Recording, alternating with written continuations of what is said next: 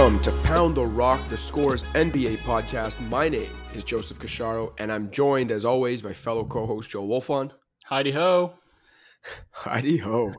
We are pretty much done free agency, I'd say. There are still some guys. We were just talking off air, for example, about Lauri Markkanen, but there, there are still some guys, whether RFA or UFAs, that will uh, see their free agency sagas come to a conclusion as the summer wears on. But for most intents and purposes, we're done with free agency. We can kind of see uh, how the dust has settled on the league. There might still be a blockbuster trade out there, but free agency, I think, has mostly run its course. And last week, we talked about the most interesting teams of the offseason, which were mostly the teams that made the biggest moves and splashes.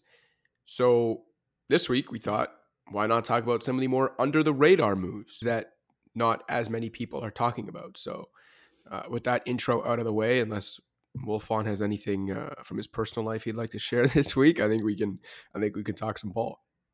Yeah, I mean, I feel like people generally know where I'm at. Uh, it's been a grind for the last few weeks. Just doing my best to kind of keep my head above water over here. Well, it's good to see your head above water, friend. The you, you don't you don't see the legs churning under the surface, but they're doing a lot of egg beaters under there. All right, well, let's move on and talk ball. and enough about uh, egg beaters under the water.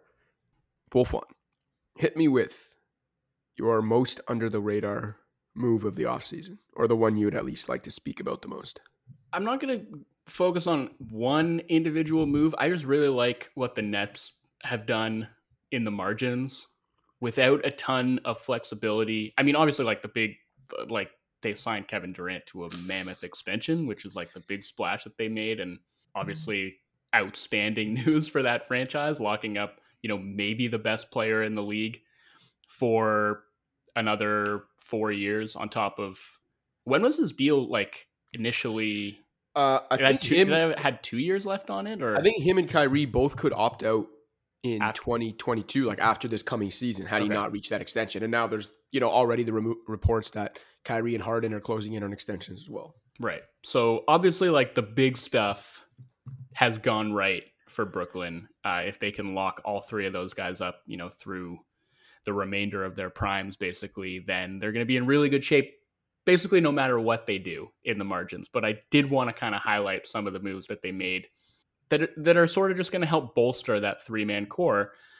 And you know, the big one to me is I get Patty Mills uh, on the taxpayer mid level exception he does get a player option on year two, which I'm guessing he's going to exercise. But even so, uh, to just have him at that price point a year, I think around six million basically uh, for the coming season, he's such a good fit there.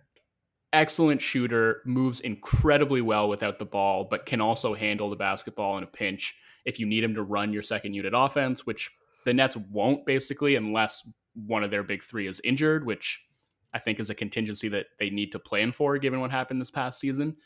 He can do that. The Spurs have just like consistently had a dominant bench and there's been a ton of personnel turnover over the past decade with that bench unit and like the one constant has been Patty Mills. And the Spurs have outscored opponents by at least 1.5 points per 100 possessions with him on the floor in each of the last 10 years. So like he's been the common denominator with that bench that's been con- consistently excellent. Shot 41% on catch and shoot threes last year. Is basically like a souped up version of Landry Shamet, like a better shooter, a better ball handler, a better pull up shooter, a better off ball mover. And so, kind of in conjunction with that move, they offload Shamet. They traded him to the Suns for Jevon Carter, who is a much different kind of player, but one I think the Nets could really use. Like he's going to be a situational player for them, but if they need to just bring in like an energizer to absolutely hound the opposing team's point guard and like chase him for 94 feet essentially, then they can plug Carter in and he's going to give them, you know, 15, 20 solid energy minutes off of the bench where he's going to make life hell for an opposing backcourt. Like that dude can really defend on the ball and he- has major offensive limitations, but he also shot, I think, 40% from three last year, obviously exclusively as like a stationary shooter, but which is what he he would be in Brooklyn anyway. Yeah, and like if he can do that, uh, it doesn't even need to be forty percent. I mean, if he if, he, if he's shooting like thirty seven percent on catch and shoot threes and giving them that kind of point of attack defense, um, I think he could be really helpful for them. And and like, I, don't mind Shamet as a player, but I just think he's kind of superfluous in Brooklyn. And so to essentially replace him with Mills, then offload him for Carter and the number twenty nine pick, which they used to draft Day'Ron Sharpe, you know, this big man in the kind of rim running, rim protecting mold. Uh, I can't say I know uh, like a ton about him as a prospect, but the Nets need bigs, and they also need to fill roster spots on the cheap. And Shamet is a year away from restricted free agency, so I just thought like in conjunction, those moves added up to some very nice business for Brooklyn. Sharpe Um, Sharpe actually played on that um, historic Montverde uh, high school team with Scottie right. Barnes, Moses Moody, and uh, who am I missing? Oh, and Cade and Cade Cunningham.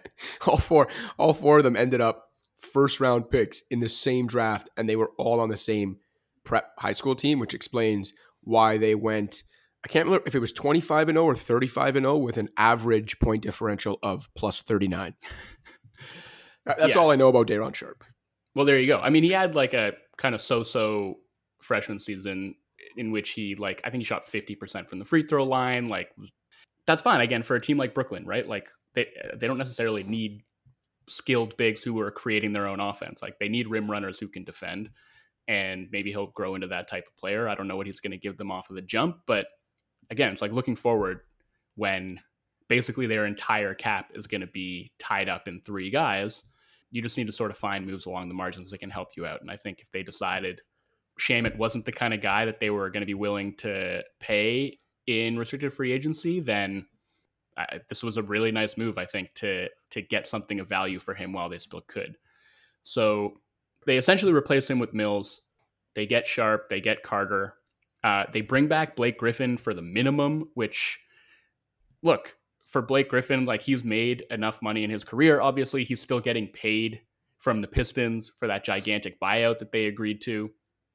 So this isn't a situation where I'm like, you know, Blake Griffin really sold himself short here. Like, I'm sure he could have gone somewhere and signed for like the taxpayer MLE or maybe even like a, a, a significant portion of the full MLE because he was really good for Brooklyn last year. But obviously, he valued that situation, uh, and they valued bringing him back and, and they should. Like he was uh, such a snug fit there after coming over, and like really showed, I think, uh, an understanding of his role there as a guy who was just going to sort of capitalize on the gravity of those other stars, hit, pick, and pop threes, make plays on the short roll. Like I thought his cutting was actually really excellent there, and I thought he played some of his best defense in years.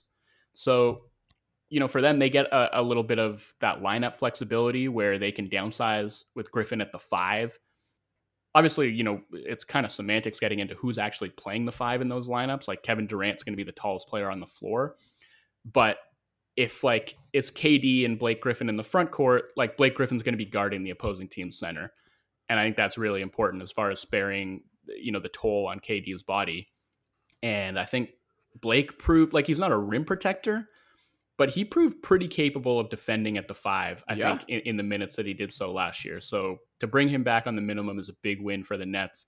And then I, I can't call this like a move that I like from the team side because it wasn't their decision, but I do think it's a win for them that they get Bruce Brown back on the qualifying offer, which I think for him was like a, a shade under $5 million.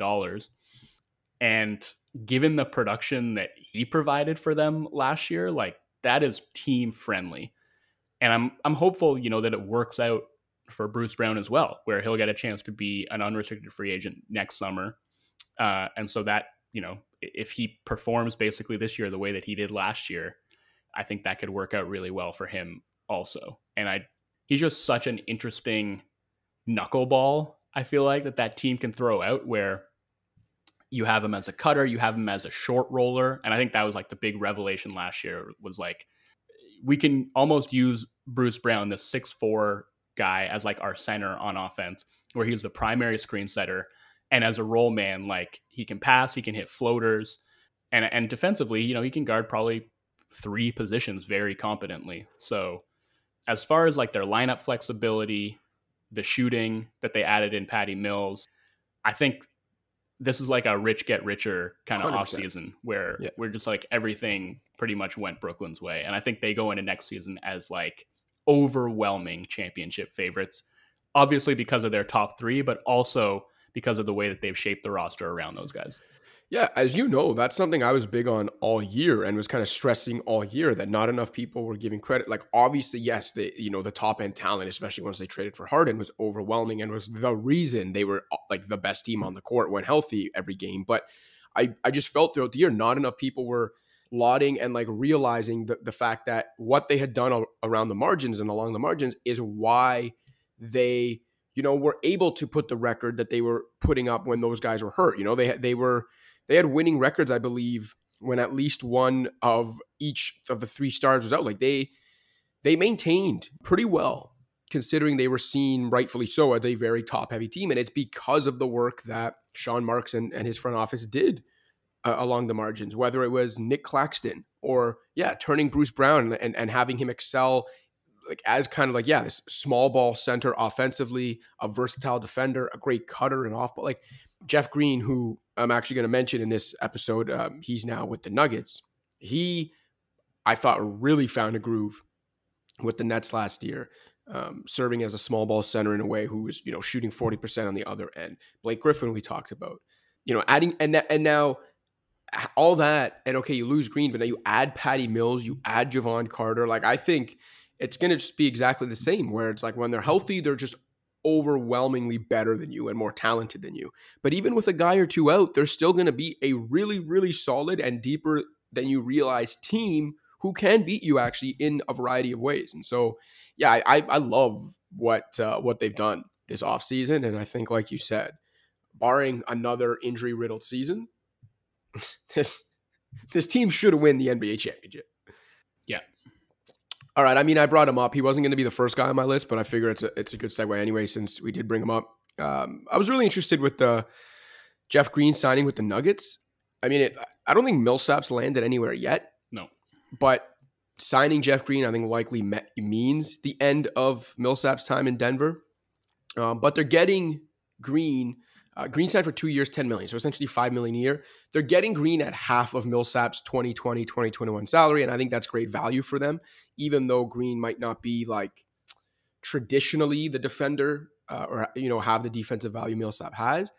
He might not be able to replicate what he did in an absolutely ideal role, obviously, with the star-studded Nets. But I do think he's like he's evolved into this kind of like versatile role player forward who can anchor small ball lineups on the defensive end in a pinch. And he shot better than 41% from deep on nearly four three point attempts per game last season. And I know that, again, you know, the caveat is that was on the Nets and there were a lot more open shots to be found in Brooklyn and, you know, just less expected uh, in general. But I think he'll get some good looks playing with Nikola Jokic, if they when they play together, I know he'll anchor, like I said, he'll probably anchor some small ball units off the bench and whatever. But when they play together and just in that system, I think he'll get plenty of looks in Denver anyway. And unless last season was just an absolute fluke, which you know it's similar to who we were talking about earlier, Carter, where it's like okay. Uh, Jeff Green doesn't have to shoot 41% from deep on four attempts per game next year. If it's like 37, 38, which is a bit of a regression. That's still pretty good, especially if he's able to provide anywhere near the defensive value he did in Brooklyn last season. So I think for five million a year, if the Nuggets had kind of come to the conclusion that maybe it was time to part from Millsap, I think getting Jeff Green at half the salary Millsap was on is actually a pretty good under the radar value deal for a team that, if Murray comes back in time, could still contend next season.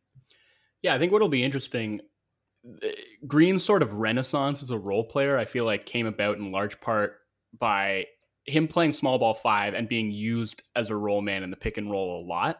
Uh, and obviously, like he, he was popping a lot, but he was also like he was still quite athletic, you know, especially for his age. Like he surprisingly still has a lot of bounce. And when he's rolling hard to the rim, like he can be super effective as a dive man as well. And I think the the big change for him, I, I agree. I, I, really like this move for Denver, but the big change for him with with Jamal Murray out, there's not a ton of guard play in Denver. And you know what, where he was feasting the last couple years, like not just in Brooklyn, but his stint with Houston uh, toward the end of the season a couple years ago was similarly excellent. And you know, in those situations, he is eh, playing one end of the pick and roll with guys like Harden, Kyrie, and KD at the other end. Are we going to see him playing pick and roll with Nikola Jokic? like, it's we've seen it before. Like they they ran a, a decent amount of like five four pick and roll with Jokic and Aaron Gordon last year. Maybe they do the same thing with Jeff Green. I'm interested to see if they if they kind of explore that or if he's just more going to be like a spot up guy who's spacing the floor for them. But I do think it'll be interesting to see if he can kind of sustain that newfound efficiency w- without kind of these defense bending guards on the other end of some of those pick and rolls.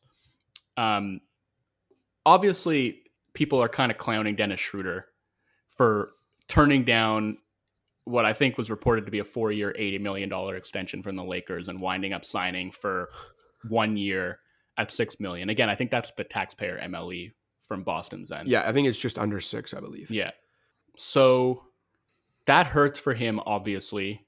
You know, if you're in Schroeder's camp or if you just care about Dennis Schroeder as a person, you hope that he can kind of rehab his value this season and recoup a lot of the money that he lost by turning that extension down. He had a pretty good season for the most part last year and then just cost himself a ton of money with an absolutely awful postseason showing. And I think this is a good move for Boston. Like, there's very little downside risk here. Uh, I, I do think Schroeder is like a pretty good player. I think his market collapsed in large part because there were just a lot of other point guards on the market. And so if he re-enters the market after a strong season next year, like that could really work in his favor because I don't think the point guard market next year is going to be as strong. And I think with Boston, like he could start alongside Marcus Smart if the Celtics want their primary lineups to be a bit smaller, you know, with one of Tatum or Brown at the four or Schroeder could come off the bench, which has typically, I think, been the best role for him, and which was a big area of weakness for Boston last year. Like their bench was not very good, but either way, they get a guy who, uh, you know, despite his limitations as a shooter, can really create advantages with his speed. And I've mentioned before how like you know defenses that duck under screens against him, he can still beat that under coverage because of that quick first step that he has. And he can consistently get to the rim, which is something again this Celtics team really really needs. Um, and I think you know they also need to shift some of the burden of creation off of Tatum and Brown's shoulders because while those guys are obviously incredible and Tatum especially, you know, has made tremendous strides as a playmaker, I just feel like they were overextended as primary initiators last year, and that's why the Celtics offense like continually ground down and devolved into isolation play. Uh, and I think they just need, you know, those wings need to have a healthier balance of on and off ball possessions. And I think there's a decent chance Schroeder can take on some of those on ball possessions and make better use of them than, you know, than last year's version of Kemba did and obviously that's what you know the Celtics are, are hoping that he's going to be able to do. So I think again, like at this price, it's such a low risk flyer. I see basically no downside for Boston, and and hopefully for Schroeder's sake, uh, it works out well for him too, um, and he can rebuild his value and, and re-enter the market next summer when maybe there won't be as many point guards available. Yeah, I mean, I always think it's interesting when people get so, you know, everyone got so used to well, not everyone, a lot of people got so used to like clowning him for costing himself money and betting on himself and, and essentially failing, especially when the deal gets announced, you know, and, and people realize how much money he essentially cost himself. But when that's kind of all you're doing, it's almost like people forget that the guy is still a you know has his value in the NBA. You know what I mean? Like he's not just a clown right now. He's not he's not just a jester out here to entertain. Like he actually has some NBA skills and ones that while maybe eighty million dollars was a stretch, ones that like probably sh- would have and should have resulted in a much bigger payday had he not torpedoed his own value in like down the stretch of the season and in the playoffs. So yeah, I think at the end of the day, no matter how much you might find it, it funny or sad or whatever you think about the Dennis Schroeder contract saga, the fact of the matter is, he's, I'd say he's still a good NBA player who a solid to good team just added on a very basement bargain price. And so yeah, like I I don't know if people really are kind of like grasping that in their rush to just laugh at the fact that this guy cost himself a lot of money. Well, and it's also like everybody wants to laud the guys who bet on themselves and and like the the kind of guts and the self belief that that takes. But it is a bet at the end of the day, right? And it's not a sure thing, and sometimes that bet doesn't pan out. And again, there's uh, you know I think there's still a chance that it will in the big picture. I mean, I don't know. Maybe uh, it feels, I guess, now pretty unlikely that Schroeder's going to sign anything close to like a four-year, eighty million dollar deal next off season. But you know, two seasons ago, he was runner-up for six man of the year, and I thought 100% deserved to win that award over Montrezl Harrell that year. Like he was legitimately the best backup guard in the NBA that season. So we're not far removed from that. And we're not that far removed from him, frankly, being like a big plus with the Lakers when AD and LeBron were healthy. Like lineups with those three guys on the floor together were like plus 14 points per 100 possessions. And I thought like he made great strides defensively. Again, like the shooting a couple years ago with OKC proved to be a bit of a mirage. Like his shooting regressed to his career norms last year. But he is like a solid creator who can break down a defense at the point of attack, can get into the paint, and I really do think that that's something that Boston needs. A question for you: What do you think Dennis Schroeder would have got had he just say continued to play at the level he was playing at um, at his best this past season? I, am not sure if it would have been 480. Like I, I was thinking like 350 mm-hmm. or something like that. But what do you think? Like how high you think that number? Yeah, no, that seems reasonable. Again, I think it's it's just hard to say because of the, the way that the point guard market shook out. It just seems like yeah. not that many teams wound up needing one. Like, I, I mean, I guess I look at a team like Dallas and think, you know, they could really use a player like Dennis Schroeder. Obviously, you know, the Pelicans really needed a point guard. They had their sights set on Chris Paul, Kyle Lowry. They settled for Devonte Graham. He got four years, 47. Like, that's maybe in line with what they might have been willing to give Schroeder. I don't know. I'm I'm trying to think of like other teams that could that could use point guards, like the Raptors. Um, yeah, like I I definitely think. I guess four years, eighty still does feel like maybe the high end of of what he might have gotten, but it it certainly wasn't going to be out of the realm of possibility that he would have gotten a, a long term deal at like more than mid level type of money. So yeah, yeah, I think I think he would have got three to four years and maybe somewhere between like fifty to sixty mil. Mm-hmm. And I think that would have been the high end. And that's why like I keep coming back to the fact like whether him, whether his agent steered him wrong, or whatever the case may be. Yeah, again, I I don't want to rip on a guy for betting on himself, but there's also I don't know, like you you you know, you pay representatives to have foresight and right. to represent yeah. your best interest. And I, I do think even like when we look back on what he was then and what his high, high end of his potential next contract could have been, I still it just boggles my mind that 480 reportedly, you know, was available to him, and he said, "No, I think I can get more." Like it, that. That's to me. There's a difference between like betting on yourself and lack of self awareness. Well, yeah, and I think it's actually more just like a lack of awareness of the market, right? Right. Because if if you were making that bet, I'm just trying to think of what factors you'd be considering and looking ahead to the offseason, you got to be thinking about okay, how many teams realistically have cap space? How many of those teams are going to need a point guard? And then you know how many of those point guards that are going to be available are going to be ahead of me in the pecking order? And you sort of do the math and crunch the numbers and i think you probably would have come out with a number that was lower than 480 and you would have jumped at the chance to take that deal but maybe i'm speaking from a place of hindsight uh, rather than real insight here. It just seems like given those market factors he probably should have taken that deal. Um, but again, I, I think he should hire Wolfond um, Sports Representation as his next uh, his next agency. Consider this a pitch, Dennis, if you're listening. Um, but no, I, I, hope this works out for him. I do think it'll work out pretty well for Boston. Um, and I, I, just think he's the type of player they needed, uh, and they get him for cheap. So that's just like an undeniable win, I think, for the Celtics. All right, where are you going next? Uh, you mentioned Dallas. They did not land a point guard. They did not land um, the big fish many, including probably Luka Doncic, were hoping they would land.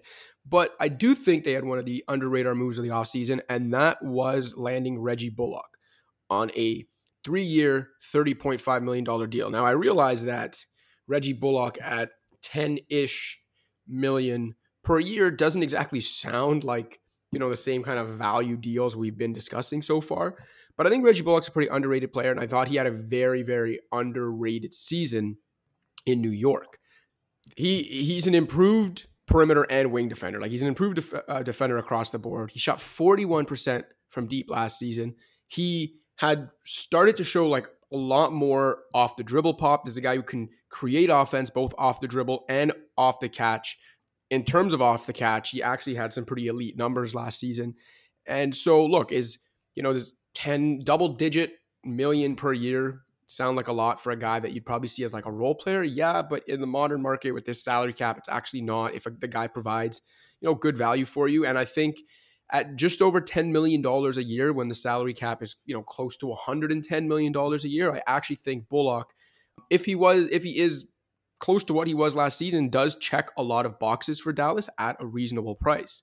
And I think when you're a team like that that's kind of on the rise, yes, you, you're, you're, their next move is landing, you know, a big fish to put beside Luka Doncic, no doubt. But I do think if you're not going to spend your money doing that, then I think these kind of reasonably priced deals for guys who actually do check a lot of boxes for them beside Luka, whether it's you know a little more off the dribble creation, another shooter beside him, um, a solid defender beside him, which Dallas lacks. Like a guy that can check all those boxes around 10 million a year on a deal that you know if anything would probably be movable like i think that's the way to go if you're not getting the big fish as opposed to trying to pay a guy to be a big fish that's not really that you know what i mean?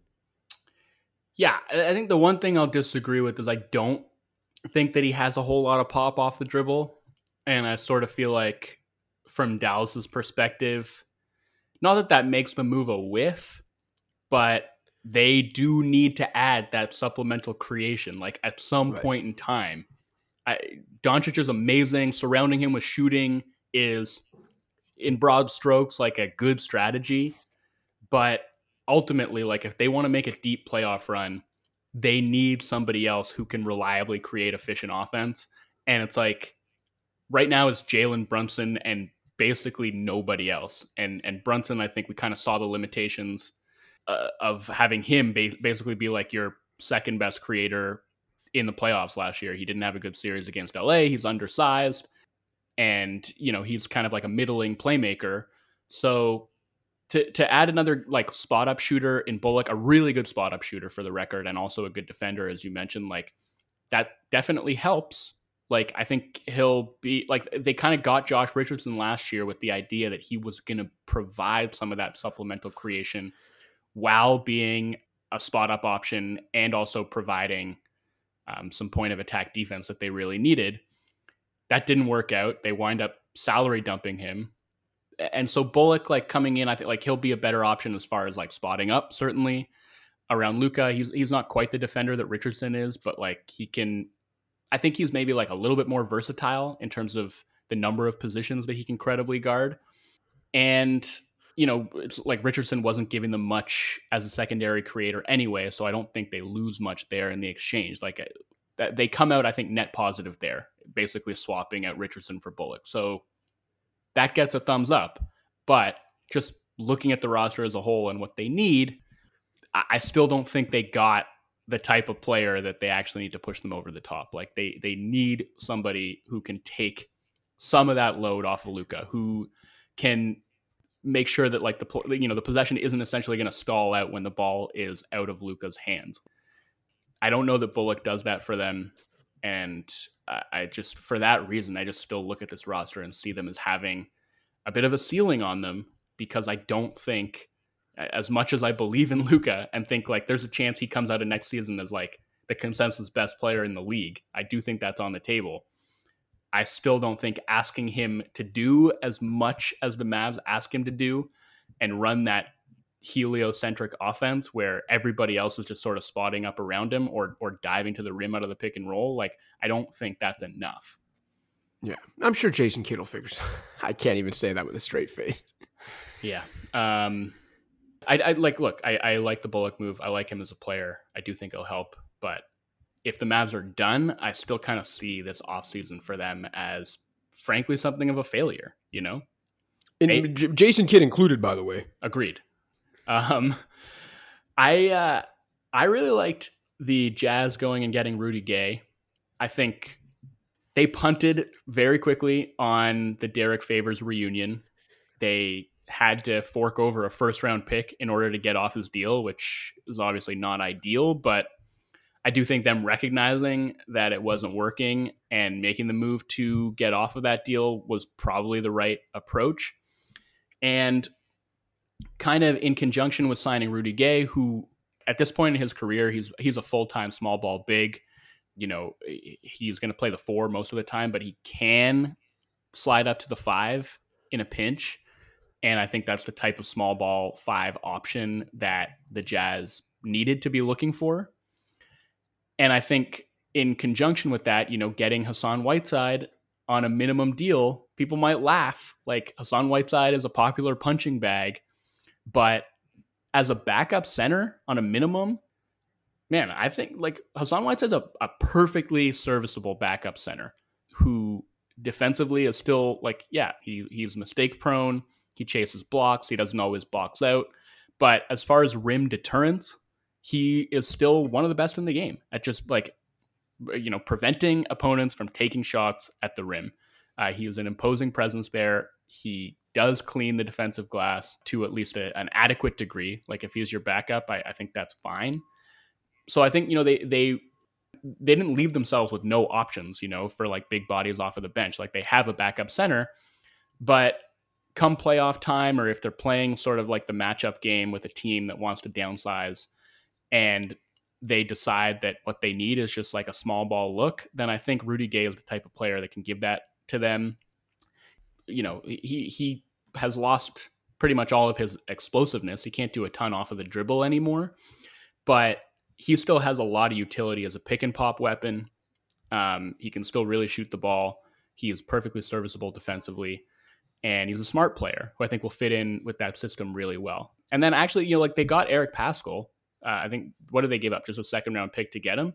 Yeah, that's another like small ball five option for them. Yeah, that that was actually going to be my next. uh but no, go yeah, go on. Because no, I just think like I, I think they needed to make their roster a little bit more flexible. And I'm not one of these guys who's of the mind that like Rudy Gobert gets played off the floor in the playoffs. Like I, I still think the reasons that they've lost in the playoffs have been a, a lot deeper than just like, you know, Rudy Gobert can't stay on the floor. I agree um, with you. I will say in the Clipper series, he basically got played off the floor, and Quinn Snyder just didn't take him off the floor. Well, okay. I mean, like, I, I, think I agree with you in in the like in general. Like, I think in the past when people have said that, it's been bogus. I do think towards the end of that series when the Clippers went super small, Gobert was it looked like finally actually getting played off the floor. Snyder just didn't actually pull him. I mean, make it accurate. Yeah, I just I, I don't know that that would have happened against any other team.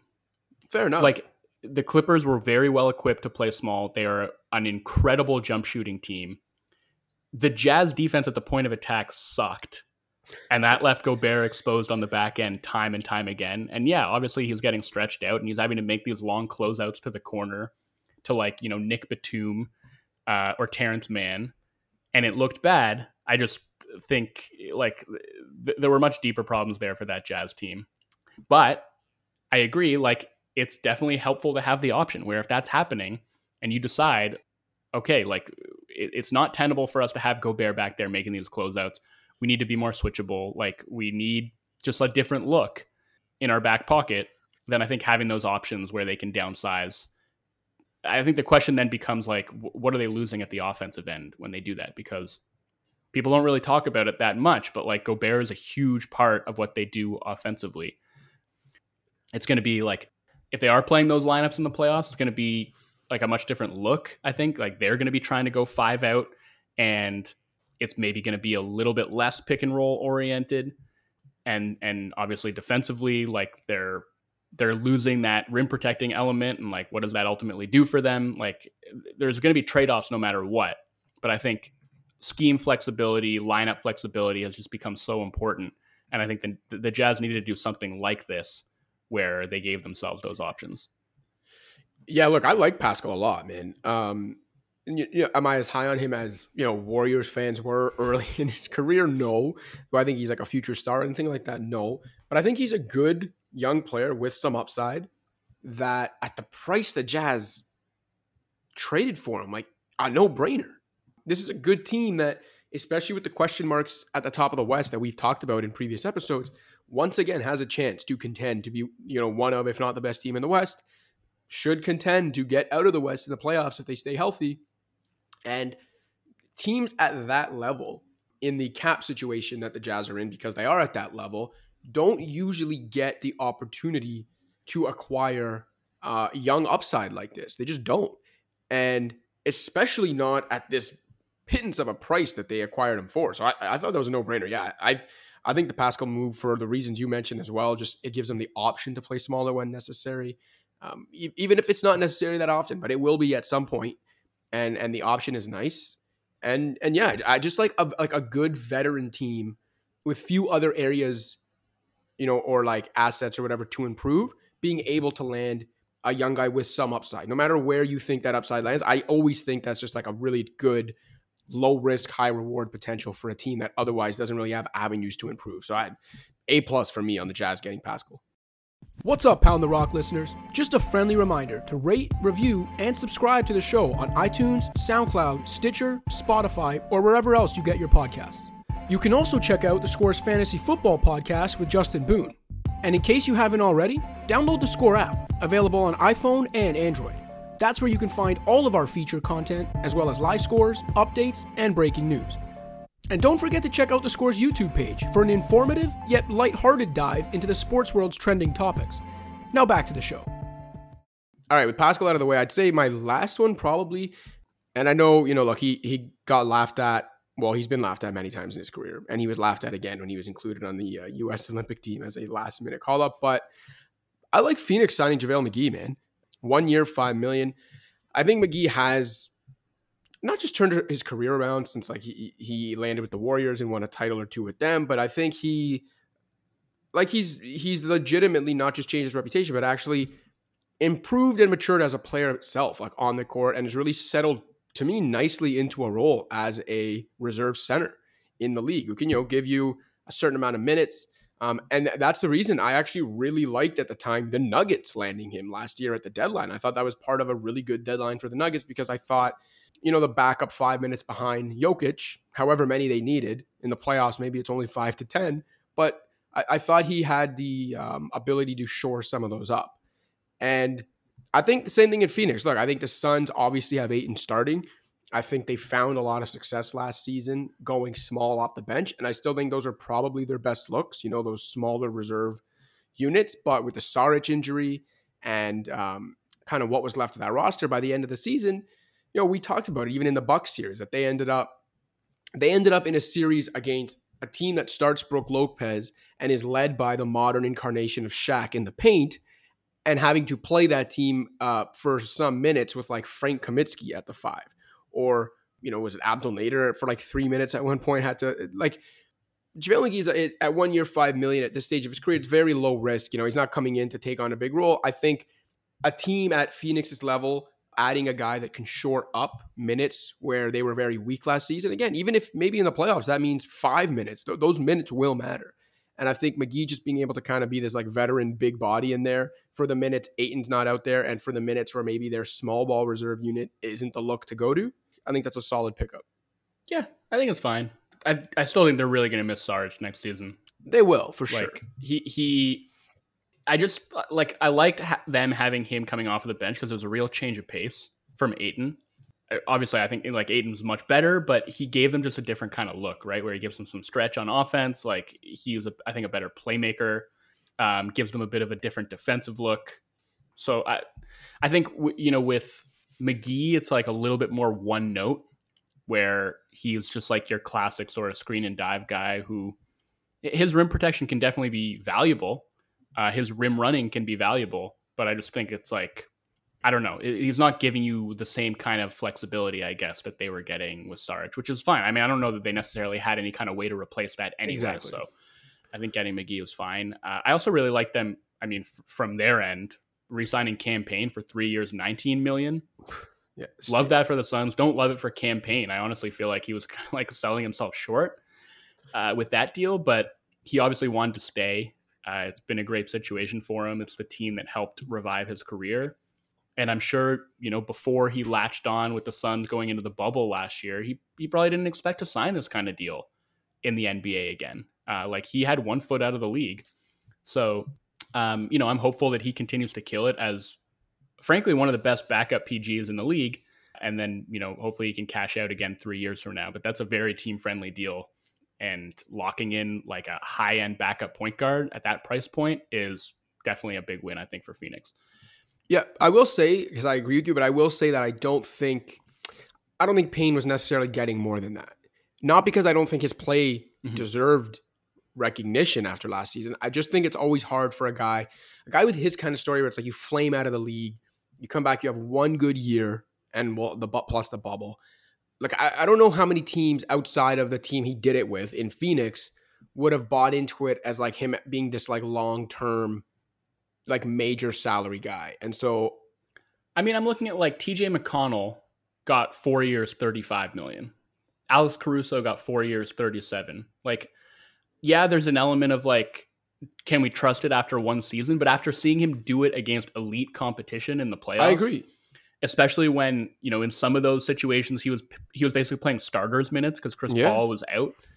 I don't know. I feel like he had proved enough to I, to do better than he did, but I'm not saying I wouldn't have given him more or like hoped he could, but I'm just not convinced other teams would have um, yeah, I mean, I like I can't speak with any authority on what his market actually was. I think if he'd really wanted to like explore his market uh, as opposed to just like wanting to go back to Phoenix for you know whatever the maximum amount that they were willing to pay him, then I think he could have done better. But again, like situation matters, his comfort matters, and like he's obviously comfortable and happy in Phoenix. So with the fellas, with the fellas, so you know, if that's what he wanted, then I'm happy for him, and I'm really happy for the Suns because I think that's a great deal for them. Very much under the radar, and one of those moves that is just destined to get clowned because when your star player comes out and says, you know, I need my team to start acting with more urgency, and essentially says the team isn't championship caliber, and coming right up to the edge of giving the team an ultimatum and saying, you know, get me another star or I'm out of here signing Cody Zeller is going to seem underwhelming, but Cody Zeller is really good. And maybe it's not the number one thing the Blazers needed, but up there on their list of priorities had to be shoring up the front court behind Jusuf Nurkic. Like they just had nothing behind him. They got destroyed when he was on the bench last year. Kanter was not the answer. And in Zeller, they get a guy who's like a very solid positional defender, a guy who can be a connector on offense, who can make passes on the short roll, who can operate as, you know, a little bit of a hub around the elbow, a phenomenal screen setter, just a smart player who I think is going to fit in there really nicely if he can stay healthy, which I think is you know that's that's the big question mark and that's the reason the Blazers I think were able to get him on a 1 year minimum deal. But if he's staying healthy, I think he's really going to help them and addresses a clear area of need. Like they just their bench was a disaster last year, and I think especially defensively and especially in the front court, they just needed they needed help, uh, and I think he gives it to them. Like it's yes, it seems like an underwhelming move, but like the Blazers don't have a lot of options. Like it was, it they, have never, none, they have none, man. It was never going to be realistic. They were just going to be able to do what Dame wanted them to do you know, even if they were willing to trade CJ McCollum, which is it's unclear if they're actually willing to do, I'm not sure that they could have traded CJ McCollum and got a player that's better than CJ McCollum. So I think that sort of just left them with no alternative but to just like make these marginal upgrades and hope that they could amount to something greater. Uh, and this is the kind of move that I think has the potential to actually do that, right? Like just shore up the bench, shore up the front court defense, and you know, when you're a team that has a player like Damian Lillard uh, and has like uh, you know an otherwise fairly solid infrastructure in place, like obviously the defense has been a disaster, but Melo's gone, Kanter's gone. They still have Covington there, who's an excellent defender. Like Nurkic is still above average, I think, for his position defensively. They have the pieces, I think, to make it work. I think in that situation, like a small move like this can pay big dividends, even if it seems like it's not going to move the needle all that much. As I've uh, said on this show a few weeks ago, and also in one of our latest episodes of Unfiltered on the Scores YouTube channel, the Blazers, their second biggest contract after Dame is CJ, who I agree with you. I don't think they can trade CJ and get someone back better than CJ because, again, for as good as CJ is, not many teams are lining up to take on a guy who's got three years and a hundred million dollars left on his deal as a one-way guard on now the wrong side of 30 who's never made an all-star team. Like th- that's just not the type of contract you usually think of moving and then getting back a super like a star at all in return, you know? So like that's their second biggest contract and their biggest say trade chip. Their best young player, as we were saying a couple weeks ago, you know, it's either like Anthony Simons or Zach Collins, like who's gone, right? Who's now gone. Draft pick wise, like they don't have great draft capital. Like there is no avenue here for this team to add to add an impact player or get a lot better. And like as I said then, I'll say it again now. I think Dame is smart enough to know that. So when he's like talking about them acting with urgency, like I feel like deep down he knows there isn't actually anything urgent they can do. But to your point yeah. about Cody Zeller, it's almost like he's he's just like creating the permission structure for him to eventually ask out. Exactly. Exactly. But to your point, um, and I, I had added him uh, when we, you know, wrote about day one free agency last week. Like, yeah, like if Zeller can ever stay healthy, he's a solid physical big who can score inside, pass, rebound, and sets good screens. Like a minimum level gamble on a veteran big like that is good business. But the if he can stay healthy is obviously the big caveat. The guy has not cracked the 60 game mark in five years. And in three of the past four years hasn't even cracked the 50 game mark. In two of those years hasn't even cracked the 40 game mark. Like whether he is available for even half the season is up in the air based on his history. Yeah, that's going to be like that's going to be the thing that I think that determines whether this move actually works out or not. But again, it's a one year minimum, super low risk.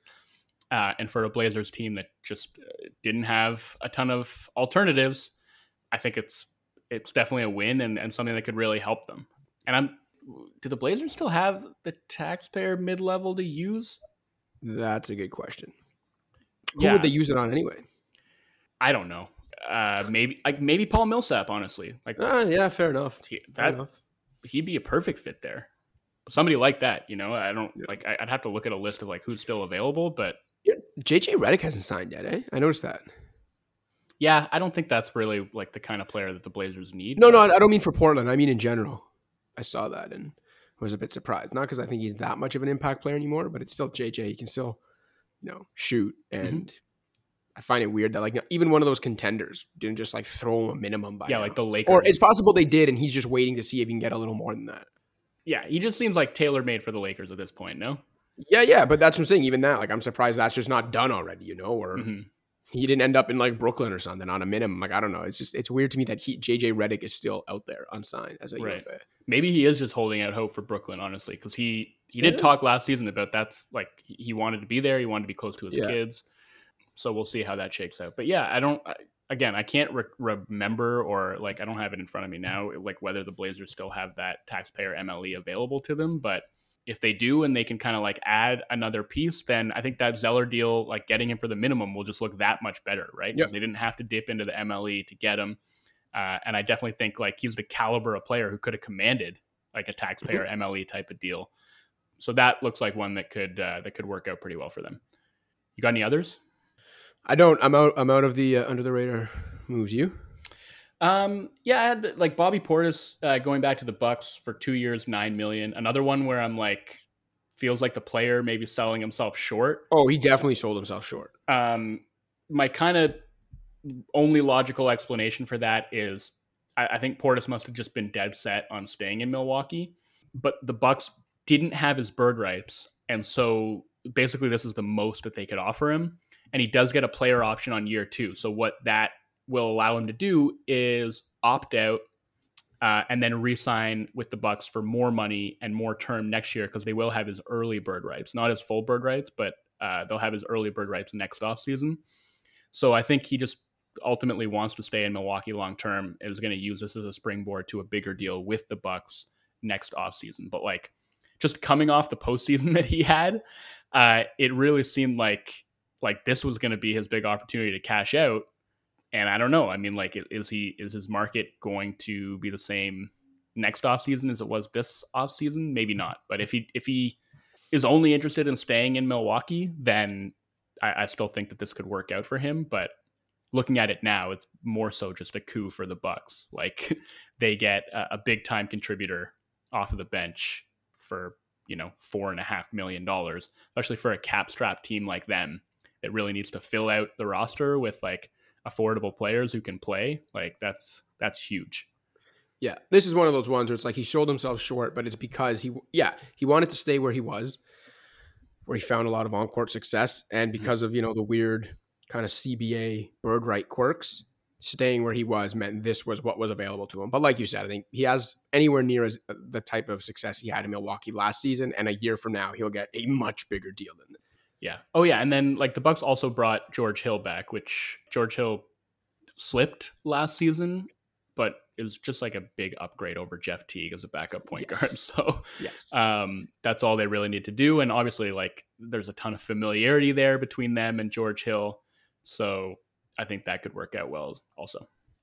Uh, the one thing I will add before we get to our official fan shout out is um, an early fan shout out of the week, which is then going to be followed by just a standard fan shout out. But um, I did want to shout out uh, Tim at T underscore Y31 on Twitter from Toronto, uh, supporter of our show, fan of the show, who last week uh, I had tweeted. So Eric Koreen, a uh, Toronto based NBA reporter, Raptors beat writer, had tweeted um, last week about how Ben Simmons and the Sixers both seem to have an awful lot of demands because of reports coming out of both, you know, the, what the Sixers were setting his ridiculous price at, and Mhm. also some reported demands Ben Simmons had. And well, if he gets traded, here's where he's hoping to go, and you know, acting like he has any leverage whatsoever here.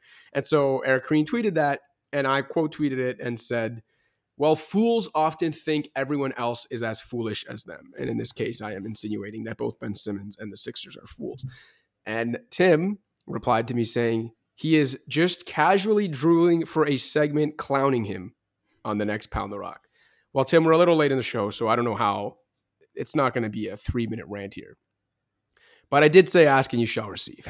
so I did want to go out of my way to say that uh, Ben Simmons, though this is probably month too late because it should have been after the playoffs, I'll name him Clown of the Week just for you, Tim, because our fans get what they want, they get what they deserve. And at this point, if Ben Simmons gets what he deserves, he'll be playing basketball in Sacramento or something for the next five years because, you know, I, I talked after the playoffs about how, um, for as frustrating and maddening as Ben Simmons is, he's, you know, he still has his value. And, you know, I talked about the, how this this would become like the NBA's merry-go-round this summer and it, this never-ending saga that because the Sixers need to trade him, but also don't want to trade him at his lowest value, and other teams see the upside, but don't want to give up too much for a guy whose value is at its lowest, and so it's just, just like round and round we go merry-go-round that might actually end up with him back on the Sixers, despite the fact the merry-go-round begins with them needing to trade him and not being able to bring him back to start the season. So I do think through all of that, his actual talent and skill has been underrated. But I'm also just so sick of like everything related to the Ben Simmons saga. I'm sick of, as we're seeing again this summer, the social media clips of him shooting threes in an empty gym with no one guarding him and people thinking like, "Oh, Ben Simmons is putting in the work. Watch out!" I mean, no. Let no, me who's actually saying that though?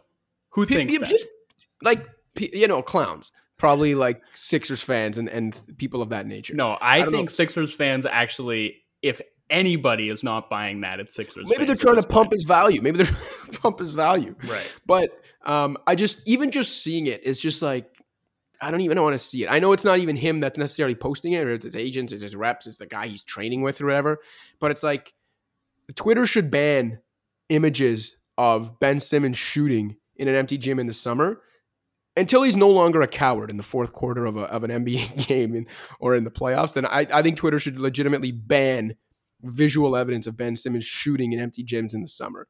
Um, the whole, the I'm just like, I'm not even like I'm not even annoyed like I usually am when I go on these rants. I'm just like, I'm just like so done with it. Like, man, I just don't want to like see anything related to Ben Simmons shooting anymore. Like, we know he can't. He probably never will. all not just one reporter here and there, multiple reports over the years, including only a couple months ago, have come out that his work ethic is not great, uh, including the fact that like even when it came to him working on his free throws, he would like joke around in practice at the line and stuff when other people were trying to get him to be serious. Like, I just don't want to hear anymore. I don't know Ben Simmons as a person. Maybe he's a good guy. In terms of as a professional basketball player and what is expected of him at his value, he's really teetering on just full blown clown uh, status. And uh, that's where we are, man. That's Um, that's where we are. I'll just say, like, you know, for, for me, it's like at this point, I don't, I don't need to see Ben Simmons shooting threes. You know what I mean? No, I like, don't either. what I want to see Ben Simmons doing is embracing contact, finishing at the rim, like showing an aggressive mentality when it comes to attacking, Not hitting- passing up a layup. hitting his free throws, all the stuff where he's taking the skill set that he has and maximizing it rather than you know trying to expand it in what I think is probably going to ultimately be a futile attempt, you know, to to add a functional three pointer to his game. I think he should be focusing on on trying to maximize everything that he has outside of that three point shot. Like it, I just don't I don't see a situation in which the three is ever a big part of his game. But I think he could still be extremely effective without it and and I think those are the aspects of his game that he needs to be working on. I will say, you know, you mentioned Sacramento and how you know if you had your druthers, that's where Ben Simmons would end up. Hey, man, me too. Like if the Kings could somehow get him, which certainly doesn't seem realistic based on what the Sixers' asking price for him is right now, but if the Sixers could somehow get him without giving up De'Aaron Fox, ooh Well, man, That, but I think that's the thing. They'd have to give up De'Aaron Fox. Like I which think they're never going to do. But I'm just saying, you, if- you don't think Sacramento would give up De'Aaron Fox for Ben Simmons? hell no, I, I I wouldn't. I'm just you know Sacramento is Sacramento. no, they won't. They- Would you give up De'Aaron Fox for Ben Simmons? No, absolutely not. Me neither. I'm just saying, like, if they could somehow get Ben Simmons, you know, what package centered down centered around like, I don't know, Buddy Hield and Tyrese Halliburton. Yeah, Sixers aren't doing that. I, how much better than that are they going to do?